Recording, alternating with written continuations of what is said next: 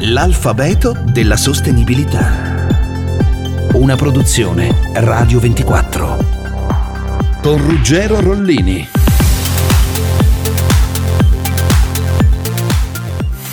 D come digitalizzazione. La digitalizzazione in elettronica e in informatica è l'operazione che traduce in forma digitale un segnale analogico. Deriva dalla parola inglese digit, che significa cifra.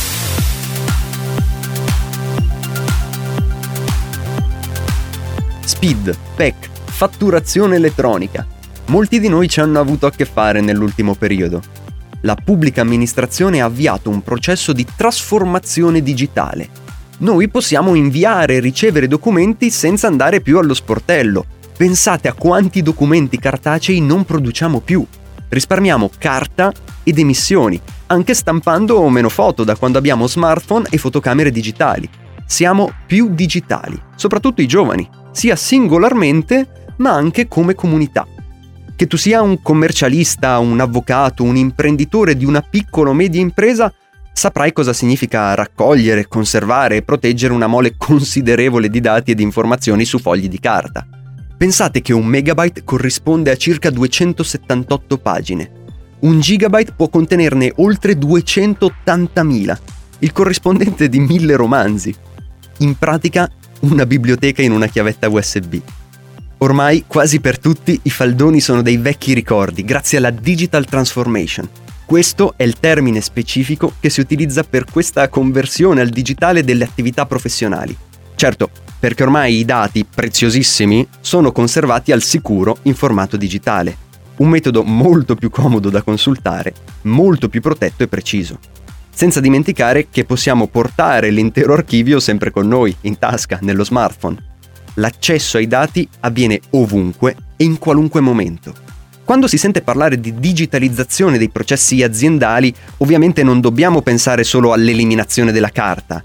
Digitalizzare un'azienda significa dare valore aggiunto alle informazioni e ai processi che vengono gestiti da un sistema unico e condivise fra più utenti. La transizione verso il quattro punto zero è iniziata, ma ci vuole tempo perché si raggiungano i livelli di altri paesi più avanzati dal punto di vista tecnologico. Per l'edizione duemilaventi dell'Indice Europeo di Digitalizzazione dell'Economia e della Società, l'Italia si colloca al venticinquesimo posto fra i ventotto Stati membri dell'Unione Europea. Non ne usciamo benissimo. Il numero di specialisti e laureati nel settore tecnico-informatico nel nostro paese è molto al di sotto della media europea. Queste carenze in termini di competenze digitali si riflettono nel modesto utilizzo dei servizi online, compresi i servizi pubblici digitali. Solo il settantaquattro per cento degli italiani usa abitualmente internet, contro la media europea dell'ottantacinque per cento. Analogamente, le imprese italiane presentano ritardi nell'utilizzo di tecnologie come il cloud e i big data. I più attenti mi diranno: la digitalizzazione ha anche dei costi economici e ambientali. Certo, parliamoci chiaramente. Ad oggi sarebbe impossibile pensare ad un mondo senza dispositivi elettronici attraverso i quali consultiamo i documenti, ascoltiamo la musica o i podcast e leggiamo i libri. Non mi stareste neanche ascoltando se non fosse per un dispositivo elettronico.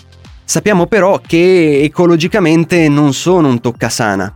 Per produrli bisogna estrarre tanti minerali diversi necessari alle varie componenti elettroniche e il loro smaltimento è tutt'altro che semplice. Pensate che nel duemiladiciannove in Italia si sono prodotti diciassette virgola cinque chilogrammi di rifiuti elettronici a testa. Però la digitalizzazione è anche una grossa opportunità per ridurre il nostro impatto sull'ambiente. Insomma, come ogni cosa, la digitalizzazione ha dei lati positivi e negativi. L'importante è esserne consapevoli. L'alfabeto della sostenibilità. Una produzione Radio ventiquattro in collaborazione con Enel.